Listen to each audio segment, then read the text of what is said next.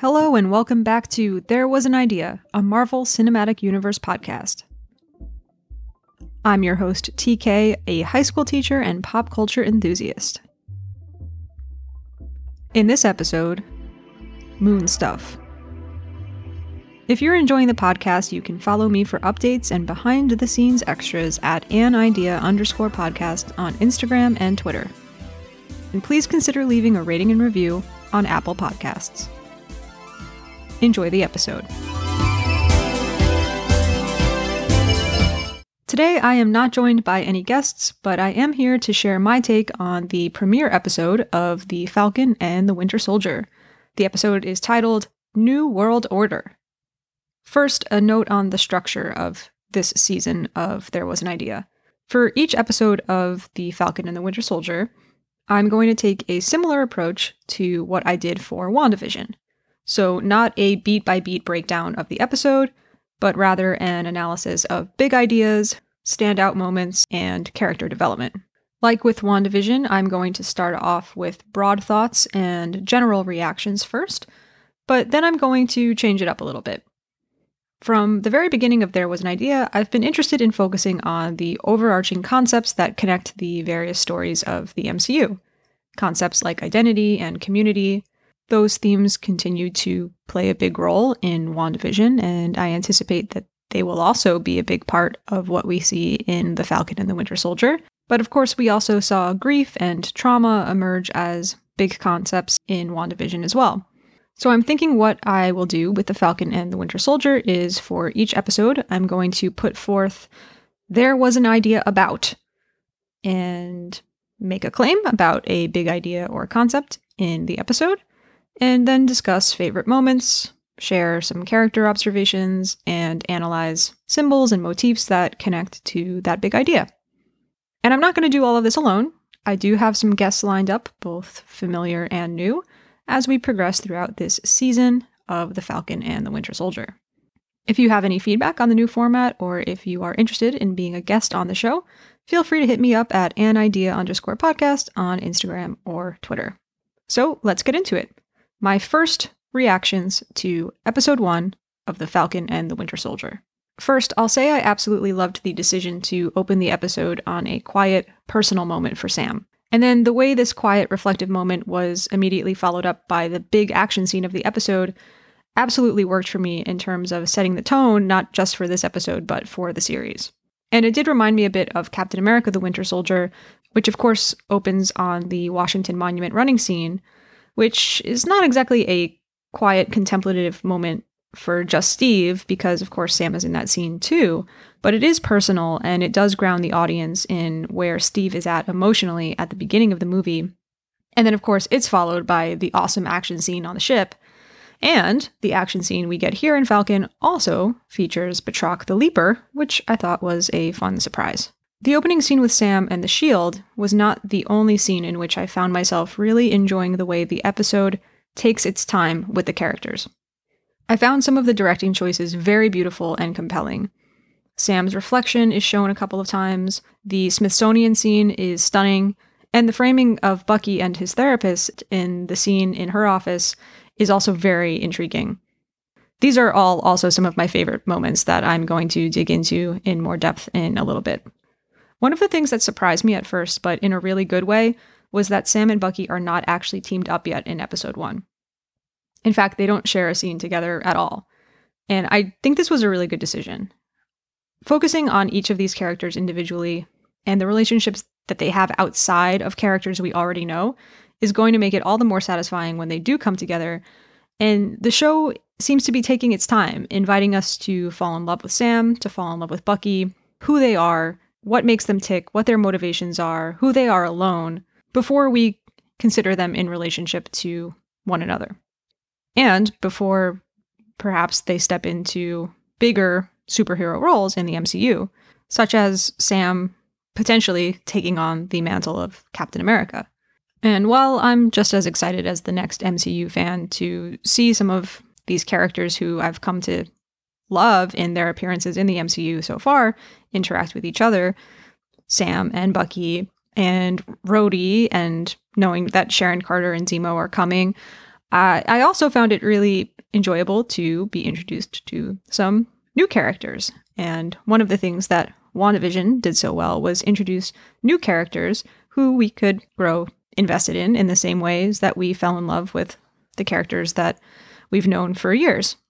So, in this episode, we get introduced to Torres, who I immediately liked from his first scene when he's cheering Falcon on from the ground, and then the follow up scene in which they're uh, sitting at the table in Tunisia chatting. He is immediately a very likable character who I was glad to see made it through episode one, not only intact, mostly, but also set up to be a good guy. and I hope that remains true. Another new character who I anticipate will be around for most of the season and who I really enjoyed was Sam's sister, not just for her role in revealing more about Sam as a character to us, the audience, but also liked her relationship with him. It felt like a believable sibling relationship, and she was funny, and I'm looking forward to seeing more of her and her sons. So, those were some of my first broad thoughts on the episode. And now I want to move into some analysis. In episode one of The Falcon and the Winter Soldier, there was an idea about legacy. I went into the show expecting that this would be a big theme, going all the way back to uh, Sam's voiceover quote in the first trailer, I believe, that came out. He says the legacy of that shield is complicated. And I chose that to be the title of the 4.0 episode that I did, introducing this season of There Was an Idea and reflecting on Sam and Bucky's journeys in the MCU so far. So check that out if you are interested. But to me, that quote really uh, sets up what I believe this show will be about. And I do think we saw a lot of evidence to that in episode one. The shield also is our main symbol here, connected to that idea of legacy. I'll dig into Sam's relationship to the shield and Sam's relationship to Steve's legacy, Captain America's legacy, as I get into my favorite scenes in just a few moments. But one thing I'll note here is that Sam's rejection of the shield, juxtaposed to his intense, uh, relentless even desire to hold on to his family's boat, which represents his parents' legacy, is intriguing. And it had me thinking, not on first watch, but on second watch, that perhaps some of his insistence to not sell his family's boat at the annoyance of his sister and that stubbornness that was coming out, I wonder if that was meant to suggest that Sam is struggling with the decision to give up the other legacy that he was bequeathed. Maybe I'm bringing in too much inter- interpretation into that, but I do think that there are a few moments in this episode in which you can see that he may already have some regret, or at least mixed feelings, about his decision to turn that shield over to the museum, especially in the last scene, and we'll get there. So, this idea of legacy is going to be very important for Sam, and it's also going to be important for Bucky, maybe in a little bit of a different way. Bucky, of course, is struggling with what his own legacy will be He's lived far longer than most humans do, although, of course, he was frozen for some of it, blipped for some of it, and not actually himself for some of it. The Winter Soldier has a legacy, and it's not a good one, and it's not one that Bucky wants to be associated with or identified with. We see that conflict in the way that he makes amends as part of his pardon. We know that he is in these therapy sessions and he has to make amends for what he's done wrong. And rule number three that he has to follow is letting the people who perhaps he's wronged know that he is not the Winter Soldier. He is James Buchanan Barnes. So, this idea of this legacy preceding him that is not one that he wants to hold is interesting as well and does connect to Sam's story. And it is going to be really fun and really powerful when we do get to see these guys interact. So we have Legacy. And as I said, some of my favorite moments in the episode are going to connect to that theme as well. But in episode one, there was also an idea about collective trauma. And again, we saw trauma emerge as a huge theme in WandaVision. And what's interesting is that while that show dealt with Wanda's very personal traumas, We also are set in this post Endgame moment. These two shows have that in common. And as we kind of know from our own lives right now, dealing with the collective experience of the COVID 19 pandemic, everything is touched by these huge life altering, world altering, in the case of the MCU, universe altering events. So for our characters in WandaVision, for our characters in The Falcon and the Winter Soldier, for our characters in Spider Man Far From Home, the shared history, the collective trauma of the blip, and then everyone coming back from the blip is something that is always part of the landscape. It's interesting to think about how what we've seen already in the MCU post Endgame has dealt with that both head on, uh, has dealt with that through personal struggles that may be individual to certain characters' experiences, and has also dealt with that in terms of the representation of the zeitgeist of the times within the Marvel Cinematic Universe. And this show set that up nicely, I think. This post blip world, this post return from the blip world, in which everybody has gone through this shared experience, but the personal experiences have been so different. And you're kind of seeing factions of people emerge who are looking for some ideas to get behind, to perhaps process or make sense of, or try to make the world better after this collective traumatic event. This comes up in a few different ways in the first episode of The Falcon and the Winter Soldier. We have the conversation between Sam and Torres in Tunisia. Torres is playing with this app on his phone where a red hand shows up to identify the Flag Smashers group, and he gives us some exposition in that scene that the Flag Smashers are a group who believes the world was better during the blip. And of course, Sam replies, every time something gets better for one group, it gets worse for another. Torres tells us that the Flag Smashers' MO is that they want a world that is unified with no borders. And he even says, you can see why people are into that right now.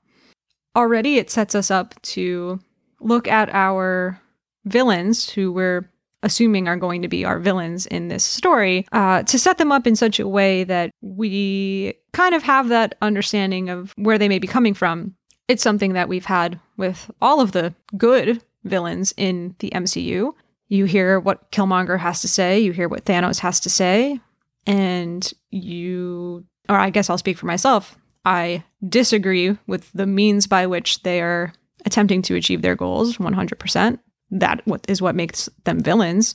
But you can kind of see where the goal itself, or the end, while it doesn't justify the means, you can kind of see where they're coming from. And I appreciate that in text, Torres acknowledges that here.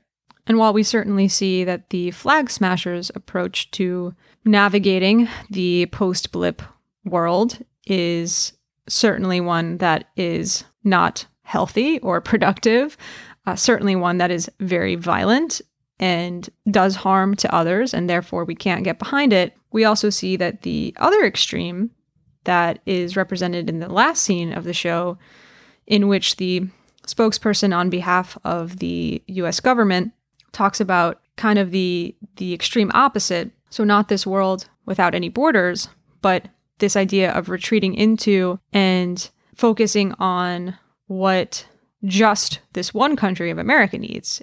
He says Americans feel vulnerable. They love heroes who put their lives on the line to defend Earth, but they need a hero to defend this country. A real person who embodies America's values someone to inspire us again, a symbol for all of us. And of course, that's when he introduces that the US has a new hero, and it is the new quote unquote Captain America, who, of course, I personally do not accept as my Captain America. and I know I'm not alone in that. And by Sam's face in that scene, you can see the regret all over his face. But it's interesting. So we're set up in episode one. Okay, flag smashers, bad guys. But this new Captain America maybe also a bad guy. So maybe both extremes here are not the answer. It's going to be interesting to see how this unfolds. And the other thing I found very interesting about the way that this show is presenting this idea of the collective trauma and the post endgame world is how these superheroes are treated. We get a couple of moments in this episode that I think are very intentional. The man in Tunisia who identifies Sam as an Avenger and thanks him for bringing his wife back. So, a very positive reception of seeing Sam out in public. We have Sam's sister, who, of course, is more personally connected to him and is almost a little bit flippant in the way that she talks about him fighting monsters and aliens or whatever. And, you know, of course, there's a little bit of that sibling relationship there that obviously she respects him and what he has done. But there's almost this sense of resentment in a way of uh, the fact that he has been doing that while she has been dealing with more of the the personal legacy family issues. We also have the scene in the bank in which Sam talks about the goodwill that has been afforded to a lot of the Avengers because of the public's respect and love for them and appreciation for what they did. And we also see in that same scene that while the banker is very excited to take a selfie with Sam, he's also a little disrespectful, trying to get a selfie with his arms out when he's not about to approve the loan. And even the way that he references Tony Stark in such a flippant manner and says, My condolences, by the way, he doesn't feel very genuine or very authentic. So I do think these moments are interesting. I think we're going to see more of them. You know, in WandaVision, we clearly saw director Hayward, who was antagonistic toward, I believe he calls them superpowered individuals and is antagonistic toward Monica Rambeau for her history of sympathizing with superpowered individuals. So I do think we are going to see more of that. Again, I'm also thinking about Spider Man Far From Home more and more as I've been watching WandaVision and The Falcon and the Winter Soldier. It really helps to recontextualize some of what was going on in Far From Home and how, you know, some of the lines in that movie about how people believe anything these days connects with the conspiracy theories that Torres brings up here. Makes me want to revisit that movie. And again, just think about this bigger scene of what the post Endgame world is like and what is the role of heroes in it. So it's going to be a very, very cool ride, especially now that we see the government approved Captain America. And then we also know about Sam, who is the real Captain America's choice to have his legacy. What is that going to look like? So, getting back to this idea of legacy, there are three big moments from the episode that I really want to highlight here, both in how they connect to that larger theme and also because they are my personal favorite moments from episode one. So, first, the opening scene of the episode. As I mentioned before, it's this quiet, reflective moment for Sam before we get hit with the big action scene. Sam is ironing his shirt, he's putting on a suit, he looks in the mirror, he looks at the shield, he puts the shield in the bag. And I needed to see him here in this moment to really appreciate him flying around fighting in the scene afterward. Maybe that's just me, but I really enjoy the quiet moments with our characters that help us to really understand where they're at emotionally and to sympathize and empathize with them. These moments are the ones that make the characters feel human. And because we see them being human, it makes seeing them larger than life, more satisfying. To me, anyway. This scene also has the voiceover from the end of Endgame, in which Sam tells the returned Steve that it feels like somebody else's when he gives him the shield. And Steve says it isn't. While I don't think it was necessary to both hear that snippet here and hear Sam verbally allude to it later in the scene with Rhodey, I do understand the decision to have Steve's voice present in the scene because of that idea of legacy.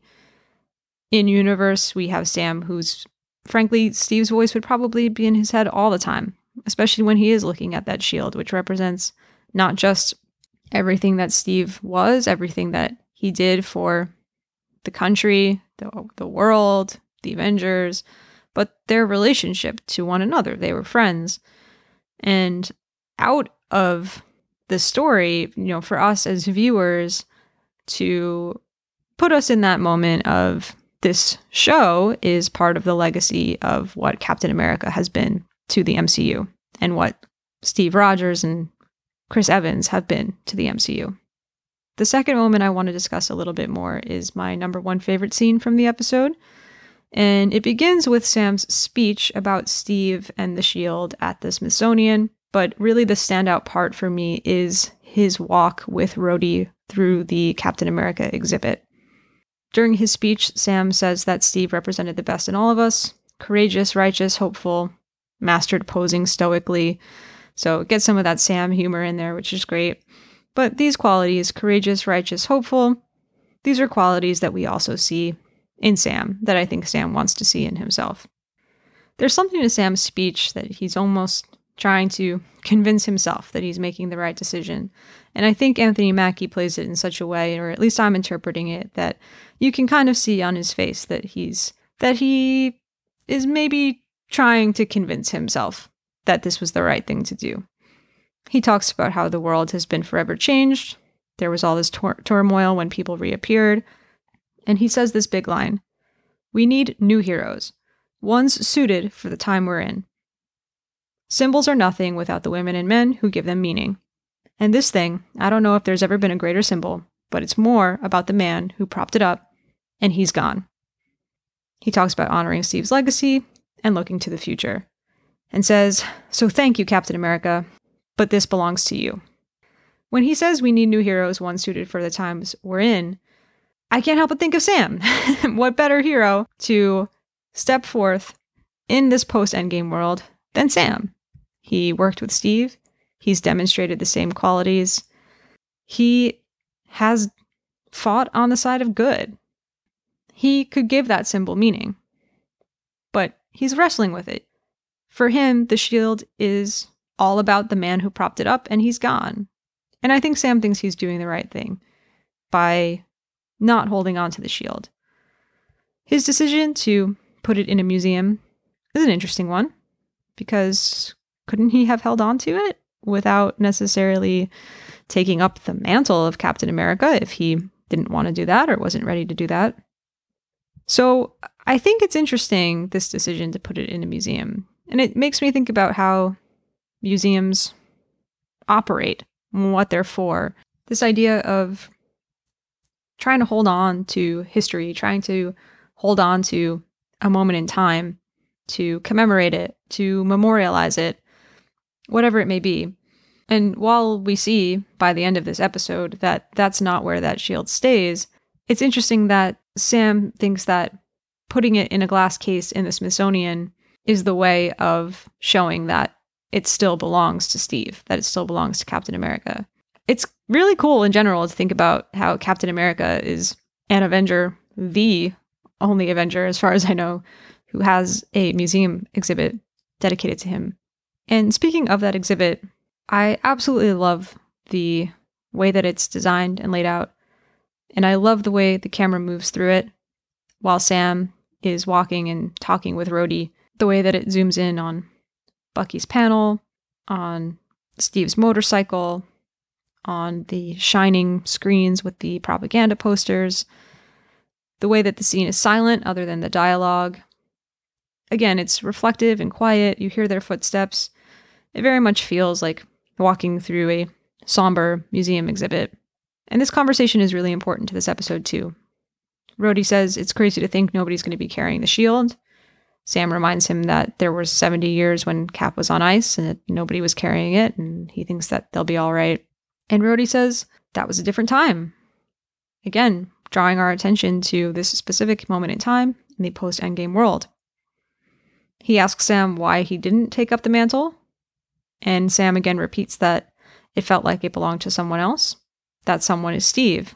So it is important that Sam doesn't seem to think or isn't saying that he thinks someone else among his peers would be better suited to take up the mantle of Captain America.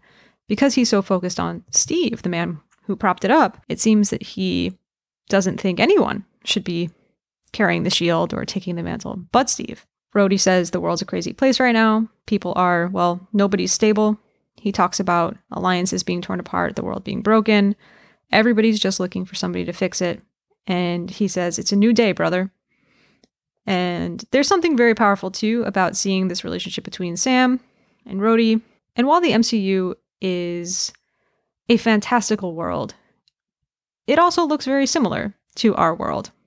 We see New York, we see Washington, D.C., we see the Smithsonian, and we can't help but think about the features of our own world, which, while they don't necessarily play out exactly the same way in the MCU, there are oftentimes analogs to it.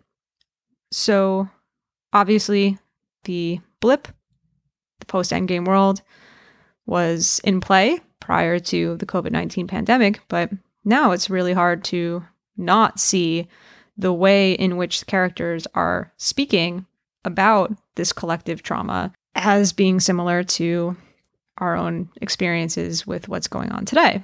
And I have to imagine that some of that has made its way um, not overtly, and I hope it doesn't become too overt, but has made its way into WandaVision and The Falcon and the Winter Soldier in terms of the writing. And, you know, the other feature of our current world is a lot of cultural conversations around race and racial inequalities in America, racial inequities in America. And to see Sam and Rhodey in this scene, not overtly addressing the fact that they are both black men in America and understandably might have a different relationship to the symbols of the United States of America than other American people, perhaps like Steve. But that is felt in the way they address each other here and in the way that they are both honoring this legacy of Steve Rogers and the Captain America mantle. And it seems, you know, for Sam, thinking about his place in this legacy. At the end of that Smithsonian exhibit scene, Sam's reflection in the glass case that is holding the shield is really, really powerful. It's a really cool shot. Again, I really dig the directing in this episode. And again, his face almost seems to suggest that he regrets his decision already. So finally, the third standout scene for me in this episode is a Bucky scene, and that is Bucky's therapy session. I haven't done too much reading or listening to other podcasts yet for their takes on this, but a couple people in my personal life have specifically mentioned the directing choice to zoom in on Bucky's face and the therapist's face as they discuss. Actually, one of my students brought it up, mentioned how uncomfortable that scene was. And I think that, you know, she she really nailed it. I, I, I said that to her too, that I think uh, you're meant to feel uncomfortable in that moment. It's intimate it's, again, quiet. It's something that shows, again, how this show really is taking its time with the characters. And I appreciated that. Also just love the scene of Bucky sitting in front of the mural on the wall with all of the trees. Really, really powerful, cool visual. So this scene is also functional in that it catches us up on what's going on with Bucky. We learn that therapy and this making amends program is part of the conditions of his pardon, that he's a civilian now. We know his three rules that he's not supposed to do anything illegal, that he's not supposed to hurt anyone, and he's supposed to say, I am no longer the Winter Soldier. I am James Bucky Barnes, and you're part of my efforts to make amends. And we do see one of the scenes in which he confronts the senator who abused the power that he, you know, helped her get her position. And the fake smile that he does is very, very good. There's an idea here about trust and Bucky's therapist trying to convince him that people can be trusted. We learn that he has been ignoring texts from Sam on his flip phone, and later he talks about online dating. And I'm not really sure you can use online dating apps from a flip phone. Maybe he uses a computer for that. I don't know. She says to him, You're alone, no history, no family. And Bucky says, This is new for me. I didn't have a moment to deal with anything. I had a little calm in Wakanda. Other than that, it's been one fight to another for 90 years, which again, I think does a really nice job of getting us into where Bucky is at and how he's feeling. And we also see the nightmare that he had in the scene prior to this one. We get the sense that this is a recurring thing for him, that he has these nightmares in which he's the Winter Soldier, again, dealing with that legacy of the Winter Soldier. And it seems not really knowing what he wants or what's next for him. right? There's an idea about redemption, there's this idea about the future. What's it going to hold for him? The therapist asks him, What do you want? he says, Peace. And then she calls him out and says it's bullshit and that she was a soldier too. She says, If you are alone, that is the quietest, most personal hell. You've got your mind back. You're being pardoned. These are good things. You're free. And he says to do what? So in Sam, we have this person who was given the opportunity, in fact, was asked to take on this position of power and responsibility. Steve asked him to take the shield and everything that symbol represents, and Sam didn't do it. Something held him back from doing it. I think we're going to continue to see more that will reveal why he didn't do it and why he probably regrets it now. And in Bucky, we have this person who has been fighting for so long and doesn't really know who he is and has what he didn't have for so long, which is this freedom, and he doesn't know what to do with it. Maybe he's looking for some responsibility. And I think it's going to be really interesting to see what brings these two men together and how they relate to one another, and how I think ultimately they are going to help each other in figuring out what their steps toward the future should be. That brings me to some questions or thoughts for next week and really for the rest of the season. What will bring Sam and Bucky together? Will it be the news of this new Captain America? We know that we're going to see Sharon Carter and Zemo, and at first I assumed that we'd see them in episode one, but now that we didn't, I'm curious about when they will come in. We saw Zemo on the list of names in Bucky's notebook, which is intriguing because it seemed like that was his list of people he wanted to make or needed to make amends to. So, not sure exactly how that's going to work out with Zemo. It's going to be interesting to find out more about the Flag Smashers. Who is their leader? Who was that super strong individual with the long hair who beat up Torres? We're also going to find out more about this new Captain America. Is he a bad guy?